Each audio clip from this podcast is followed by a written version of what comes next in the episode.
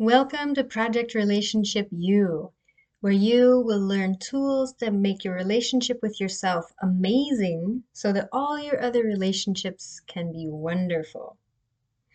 Hello, my friends, and thank you for tuning in. Today's episode, I'm going to talk about reigniting the relationship you have with your body. If you have experienced trauma, especially trauma that involved having your agency taken away, that is to say, sexual trauma or um, somebody beat you, especially as a kid, you're you were disconnected from your body in some way, or you might have dissociated from your body, or decided it wasn't safe to be in your body, or that your body betrayed you, or maybe you betrayed it.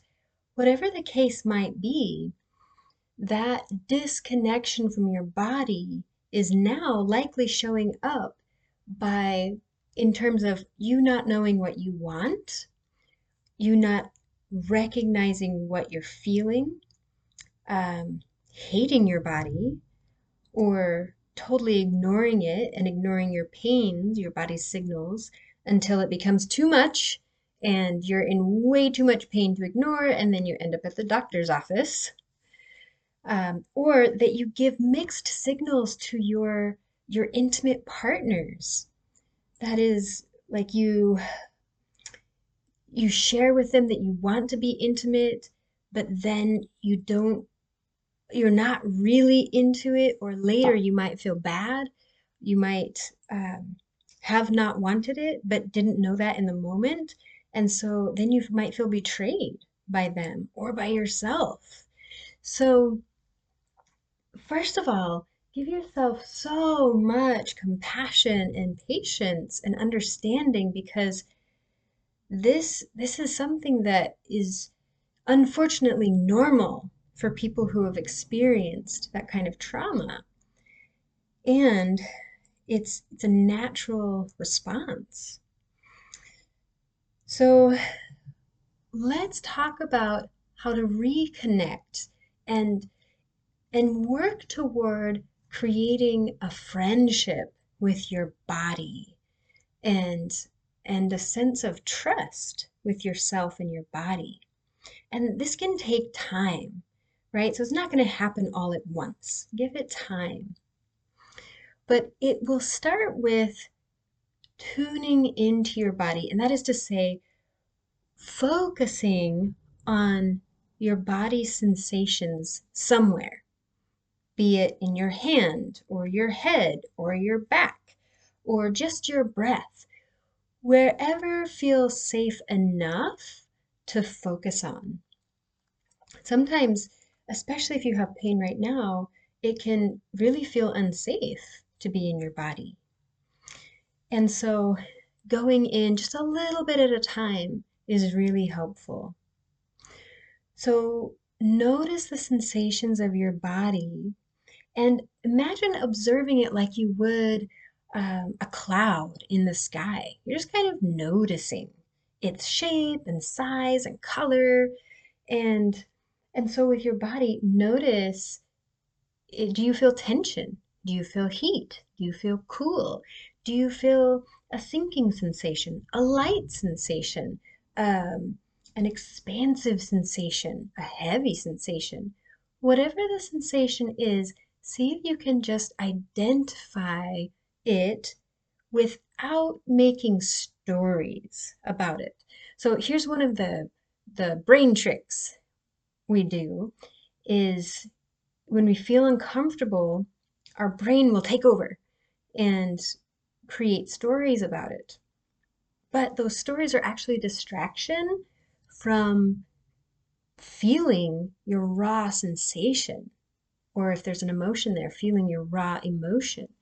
And so when those stories come up, just like the cloud in the sky, let it pass. Don't give it too much focus and return your focus back to your body and its sensations.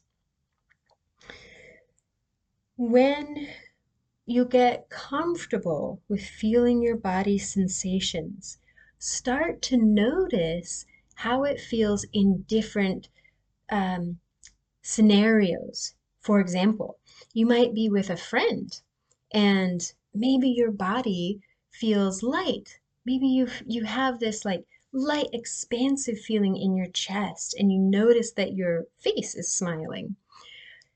Maybe you're with a person and you notice um, a tightening in your chest or like a sinking feeling in your gut, like this heaviness in your belly. Maybe you notice that your throat is a little bit tight or constricted, like a frog in your throat. Pay attention to these sensations. Because here's the thing your body cannot lie. Our minds can make up all sorts of stories and justifications about why we feel the way we feel or how we should feel. But your body cannot do that. It's it's kind of like a one and like ones and zeros. It it just is. Whatever's there is. And so if you feel this sinking sensation around a person, your body is trying to signal to you that it doesn't want to be there or or whatever interaction you're having isn't actually good for you or it's not what you really want. It's not supportive.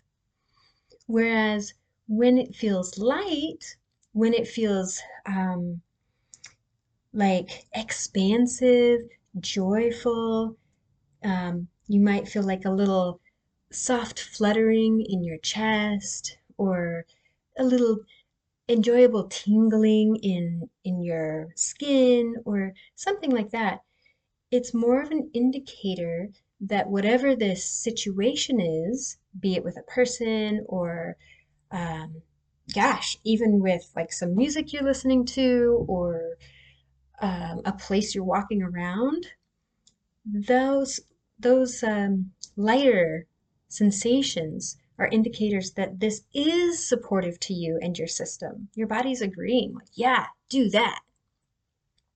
So here's that's how you start to recognize what you want and don't want, or what's supportive and non supportive for you.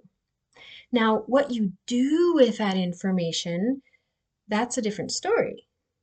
That's that's where you get to experiment and say, okay, if I say no, what does that feel like? If I if I go through with this this thing I said I'm going to do, how does my body feel along the way? And then afterward you can decide, okay, I didn't actually like that. My body's sensations were I was I felt scared or I felt tight, it just didn't feel good.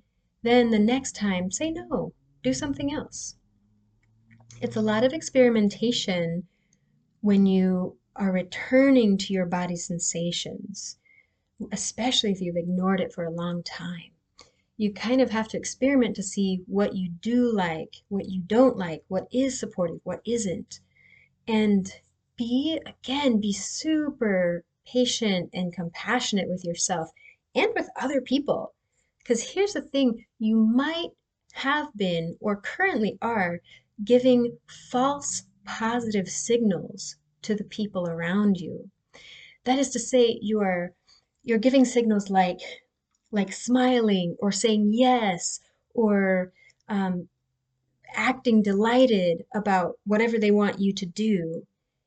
And really inside, it feels heavy. It feels tight. It feels gross or um, confusing. And so be compassionate with them too. Sure, they, they might be engaging with you in a way that's harmful, in which case, like, definitely don't engage with them. But they might also be doing it out of ignorance because they're not getting clear, honest signals from you. So, all of that is stuff to play with and practice and have so much patience, so much compassion, and give yourself time. It takes time to reconnect. So hopefully this was helpful today. Thank you so much for listening and thank you for doing the work. It's it's hard, scary work sometimes to address your traumas or to to reconnect when you have dissociated or created some patterns for safety and to recognize those patterns aren't working anymore. So give yourself, celebrate, celebrate yourself. I celebrate you and thank you because the more work you do, the more, the easier it gets for everybody else to also heal. So thank you, thank you.